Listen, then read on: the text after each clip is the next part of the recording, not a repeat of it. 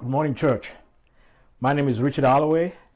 My wife and I moved here to New York 4 months ago.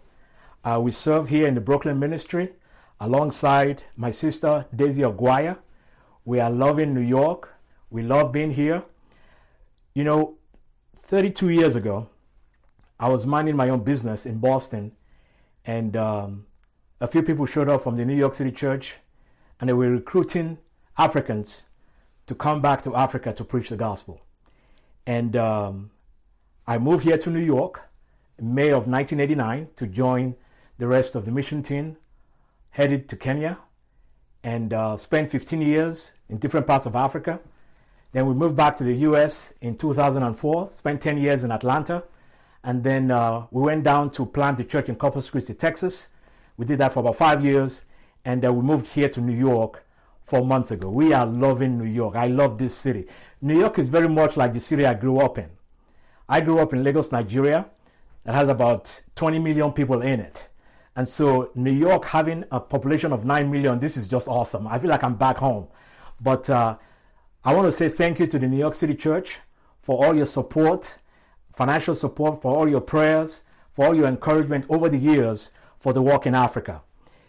Right now in Africa, we have 13,600 disciples, and I praise God for that. I praise God for your sacrifice. I praise God for your love. I praise God for all the work and all the sacrifice that you guys have done over the last several decades. We love being in New York. It's been great being with the elders and Sam and Cynthia Powell and the rest of the New York City staff. You know, we came this time last year asking, you know, what do we do to come join this awesome staff? And so we're here now, we're thanking God, and we're loving every minute. Over the last several weeks, we've been talking about the armor of God from Ephesians chapter 6, from verses 10 to 18. And Paul reminds us that we're in a spiritual battle. Paul tells us to put on the full armor of God because you and I are fighting against invisible enemies. The enemy already has an advantage over us in the sense that he can see us, but we can't see him. And so God tells us to put on the belt of truth and the breastplate of righteousness, to put on the shoes of the gospel, to take up our shield, to put on the helmet of salvation, and then to carry the sword of the Spirit. I want you to notice 6 of the weapons that are described. 5 of them are defensive. Only 1 is offensive. We are fighting with truth, righteousness, the gospel, faith, and salvation. And so it tells us twice in Ephesians chapter 6 to put on the full armor of God. Because if Satan can find your weaknesses, let me tell you something, he's going to exploit it. He will find it and he will exploit it. And so I hope as we go through this series and as we break down every single armor part, you and I as Christians will put on God's armor so that we can fight the devil. This morning, I'm talking about our feet fitted with the gospel of peace. Obviously, we wear shoes on our feet. Shoes protect our feet. They give us traction when we walk. And shoes give us the ability to almost go anywhere. But before I go any further, what is the gospel anyhow? The gospel, in summary, is the fact that Jesus came into this world, lived, he died for our sins, he was buried, and then he rose again. And then after that, he went back to heaven after giving instructions to the apostles to go spread the gospel. And that's the gospel in a nutshell. The Bible says it's good news. The gospel is good news. In Isaiah 52 verse 7, it says, "How beautiful are the feet of those who bring good news." Back in Old Testament and New Testament times, most cities will have a watchtower. And when people went out to battle, there will be somebody on the watchtower waiting for news about how the battle was going. And tradition tells us that based on, you know, the messenger on his way back, depending on the way they're running and they're moving their feet, they could tell if the news coming back from the battlefield was good news or bad news. It says here that our feet are beautiful because we're bringing people good news. We're bringing people the news of the gospel, that Jesus died for us, and one day, because of his death, burial, and resurrection on the cross, you and I get a chance to be with him forever in heaven. So the good news is about spreading the gospel. It's about helping people get to the other side. You know how it is when you receive good news? When you get that A on that test, that final, that you've been studying hard for. That's great news. That's good news. You know, you're called into the boss's office and you're thinking, oh, I'm about to get laid off, and it gives you a promotion. That's good news. You buy a new house. Your offer on the house that you made was accepted. That's good news. Your son or your daughter is getting married. They found the love of their life. That's good news. The doctor tells you you're now cancer-free. That's good news. I experienced that a few years ago. You see, when we experience good news, we can't help but want to share it. Nobody has to tell us to go and tell other people the good news that we have. And so this morning, I want to make two quick points by looking at Jesus and asking ourselves, how did he spread the gospel? How did he spread the good news? In John chapter 4, go ahead and turn in your Bibles to John chapter 4. In John chapter 4, beginning verse 4, it says, now he had to go through Samaria. So he came to a town in Samaria called Sychar, near the plot of ground Jacob had given to his son Joseph.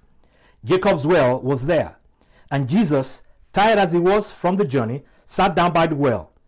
It was about the sixth hour, in other words, about noon. When a Samaritan came to draw water, Jesus said to her, will you give me a drink? His disciples had gone into town to buy food.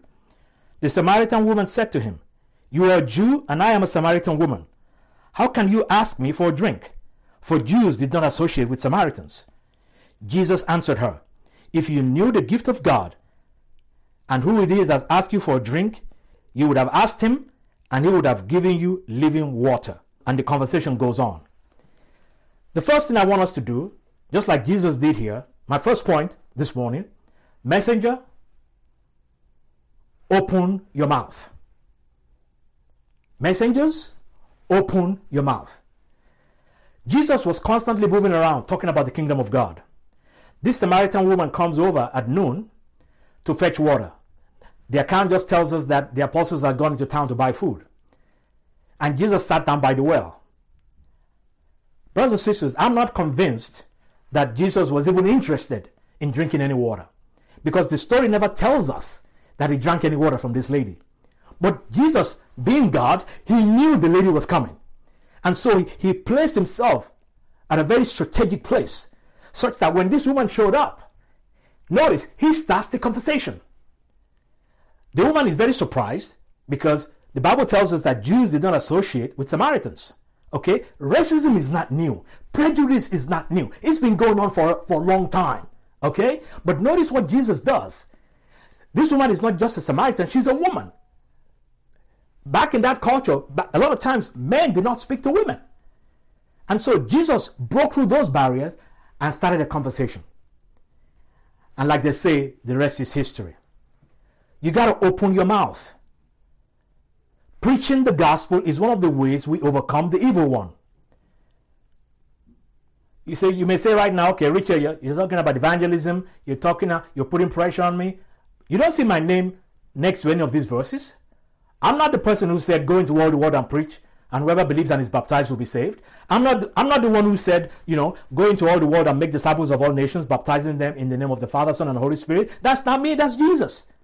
If you're feeling any pressure, then your pressure is coming from God. Then your pressure is coming from the Bible. Reaching out to people and spreading the gospel is not something that this church came up with. We're simply trying to obey what the Bible teaches. It's all in there. Again, the conversation goes on. Jesus opens his mouth. And so you and I need to open our mouths with our neighbors. I mean, I love being in New York. We've been here now 4 months. And, it takes us an hour to find parking. And so we finally figured it out, where on Fridays, when our side of the street is being swept, we go grocery shopping, we come back, and the moment the street sweeper goes by, I'm right back in there. But you got to stay in the car until 1 p.m. If not, you're going to get a ticket. And I don't want a ticket. I got one already. But anyway, at 1 p.m., you can see everybody getting out of their cars. And so I've been using it as an opportunity to meet my neighbors. And it's been fantastic. And exchanging telephone numbers. And they're always asking, so what are you doing here? I say, I'm a preacher. And it's been wonderful. But you see, you got to open your mouth. It's not rocket science. We're introducing people to Jesus. That's what it's all about. But we need to start with our families. God sent the message through a messenger. Okay? You and I are responsible for sharing the gospel. I was reached out to back in 1985. I'll never forget, it was on a Saturday. I was in the law library studying in Gainesville, Florida, and I'd gone across to this convenience store called Wilbert's. And I saw people, you know, their cars parked all over the place. They were, you know, grilling and stuff. And I'm like, what in the world is going on? And somebody said, oh, they're tailgating. I said, tail what? They said, oh, they're tailgating. They're on their way to the game. I was like, wow, okay. So I went in there, grabbed some stuff. And this guy, I'm standing in the line, on the checkout line, and this guy taps my shoulder. He introduces himself, he invites me to church. And I remember I took his card and I said, thank you. You know, I'll check it out. And I went back into the library. And I'll never forget, as I was walking in going, man, that took guts. I mean, yeah, people have invited me to all kinds of things before, but nobody has ever invited me to church. But he had the courage to introduce me and invite me to church. I didn't go the first time. Later on, I went.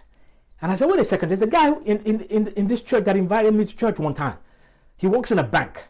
And he's amazing. Jeanville, who was studying the Bible with me at the time, who had invited me a second time when I found Ross McKenzie. Ross McKenzie is now one of the elders in the North River Church of Christ in Atlanta, Georgia.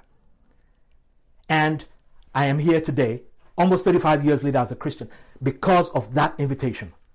And so, brothers and sisters, we need to continue to invite people. We need to continue to open up our mouths. A survey was done one time, and people were asked, what was responsible for you coming to Christ? Was it the preacher? Was it the kids' program? It was none of that. As a matter of fact, 79% of the people surveyed said they attended church because a relative or friend invited them. You see, inviting people to church is the beginning of sharing the gospel. That's all it is. It's the beginning of sharing our faith. And so I'm asking you this morning, how is that going? How's it been going? Reaching out to non-Christians, reaching out to people who don't know God. God has put us into his kingdom for such a time as this. God calls us to go make disciples of all nations, baptizing them in the name of the Father, Son, and Holy Spirit, and teaching them to obey everything I have commanded you. Are you still reaching out to people, even during this pandemic? You know, it's been exciting to see people coming to Christ, because now we're studying the Bible with people via Zoom. You know, they're home. They don't have to go get a babysitter. After they put their kids down to bed, they can get in front of the computer and we can study the Bible together. Brothers and sisters, we need to continue to take advantage of this. New York City is the largest city in America, with over 9 million people in it. It's a big place. We got a lot of work to do. Would you believe that you and I can convert the entire world from this place? But it's going to take all of us really spreading the gospel, opening up our mouths, making sure that the gospel is moving. And it starts with a simple invitation. Brothers and sisters, a church that will not evangelize will fossilize. What is sharing your faith anyhow? It's telling other people what God has done for you, how God has changed your life. I love it when I'm talking to strangers, when I'm talking to my family members, I'm talking to old friends about, you know, let me tell you why I have the marriage I have. Let me tell you why I have the daughters that I have. Let me tell you why my life is this way. That's what sharing your faith is. And when people realize that, you know what, God is working for you, they say, you know what, let me give this God a chance. Let me give him a try. That's what we're talking about. Are you going to continue to reach out to people? A.W. Tozer once said, what's closest to your heart is what you talk about. And if God is close to your heart, you will talk about him. Brothers and sisters, let us continue to open up our mouths. But it starts with our families. It starts with our kids. I want my daughters to be with me in heaven. I'm sure you do the same thing. You want the same thing for your children. But it's asked for us by praying for them. Praying for them to fall in love with God. Praying that they will know this God that you and I serve deeply. And then being the example that you need to be at home. Mom and dad, they can't see you different when you come to church than when you're at the house. Kids can spot hypocrisy very quickly. We got to be the same people. And one day, prayerfully, they're going to say, you know what? I want to get to know this God that my dad is so fired up about. I want to get to know this God that my dad is so devoted to. That's what it's all about. Be a great Christian at home. Keep praying for your families and you watch what God does. Secondly, very quickly, messengers telling others the message. messengers telling others the message. Again, we're very familiar with the account. Jesus is conversing with this lady, and Jesus says, by the way, go call your husband. And she goes, I'm not married. Jesus says, yeah, you are right when you say you're not married. As a matter of fact, you've had 5 husbands. And she tries to change the subject. You can go read the account. Okay, it's all in here, in John chapter 4. She tries to change the subject. And they're talking about where the Jews are meant to worship, whether it's in Jerusalem or on Mount Gerizim. And the lady goes, yeah, this Messiah is coming. When he shows up, he's going to explain all these things to us. And Jesus says, I am the Messiah. He basically tells her in verse 26, I who speak to you am he. What a moment. The Bible tells us that this lady left her water jar. She went back into the village and she goes, come and meet a man who has ever told me everything I've ever done. And just before she left, the apostles came back and they were surprised that he was speaking to a woman. They were very surprised that Jesus was speaking to this Samaritan woman. So the lady goes back in the town. She brings the village. She brings people out. Say, you got to meet this guy. You got to meet this Messiah. I want you to notice in the account, the apostles went to town. There were 12 of them at that point. They went to town to buy food. They didn't come back with anybody. They didn't reach out to anybody. This woman goes back into town. This woman who's had 5 husbands, she goes back in and brings people out to Jesus. So much so that Jesus spends a few more days in that place. You see, that's what people do that are saved. That's what you and I have been doing for years.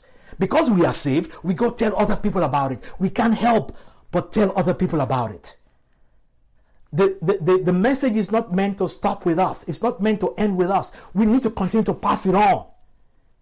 The Bible describes the life as a race. This is a relay race. Somebody handed me the baton of the gospel 35 years ago, and since then I've been handing the baton off to others. I'm still going even as I'm running the race with us. That's what the gospel is all about. Messengers who are telling others the message. That's what we're talking about. You know, we just celebrated Christmas, and you know how it is where a lot of packages are coming through the mail, and our apartment is on the first floor in our apartment building.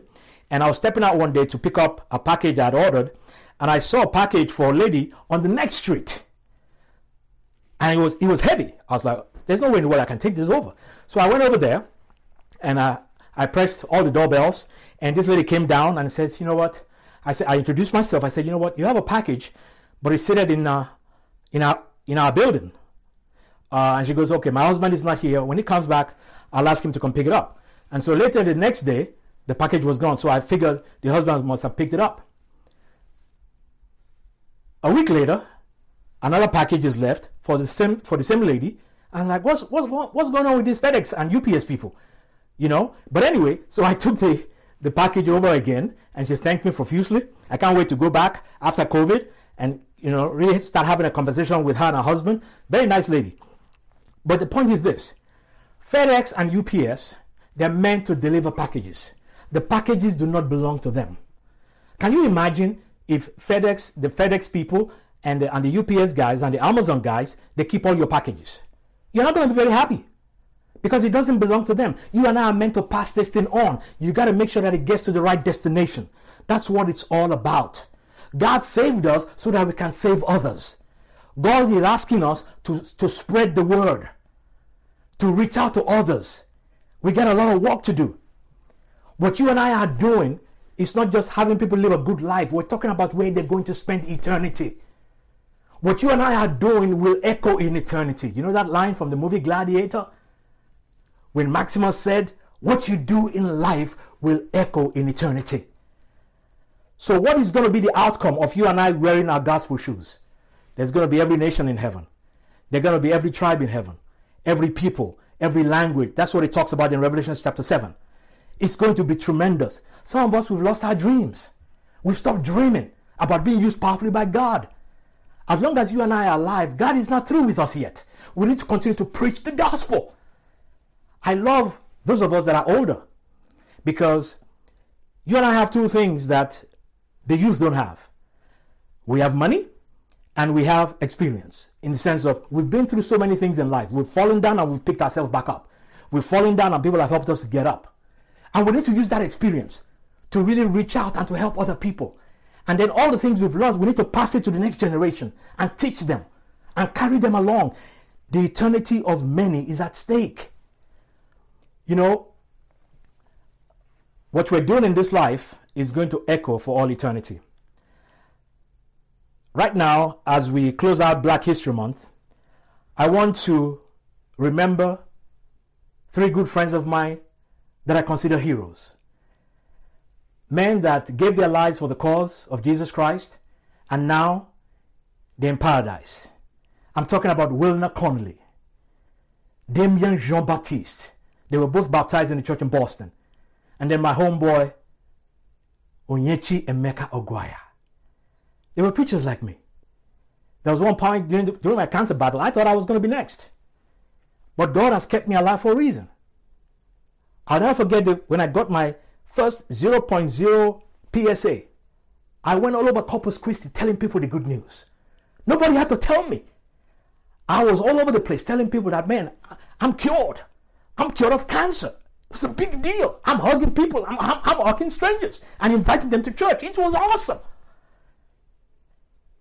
That's what we're talking about. Just like these men have gone on. They've preached the gospel and now they've gone on to receive their reward. One day you and I are going to cross over and go receive our reward. And so in conclusion, I want us to remember this in 1 Corinthians 15:58. It says, therefore, my dear brothers and sisters, stand firm. Let nothing move you. Always give yourselves fully to the work of the Lord, because you know that your labor in the Lord is not in vain. You know, we're going to have communion now. The gospel is about telling others what Jesus did for us.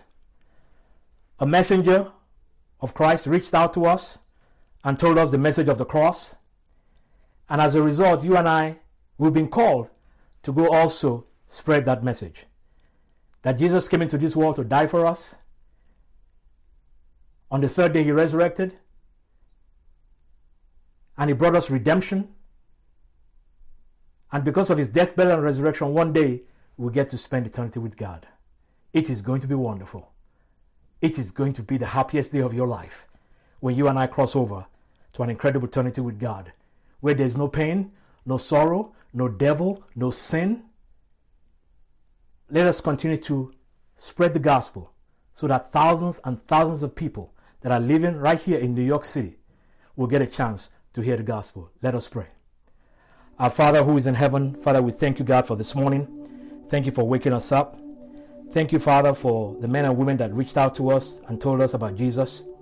We thank you for Jesus dying for us on the cross. Father, be with us now. Help us never to take the cross for granted, but help us, Father, daily to share the good news that Jesus died for us, and as a result, we have eternal redemption with you. Father, we love you. We ask and pray all this in the precious and mighty name of your Son, Jesus. And the church said, amen.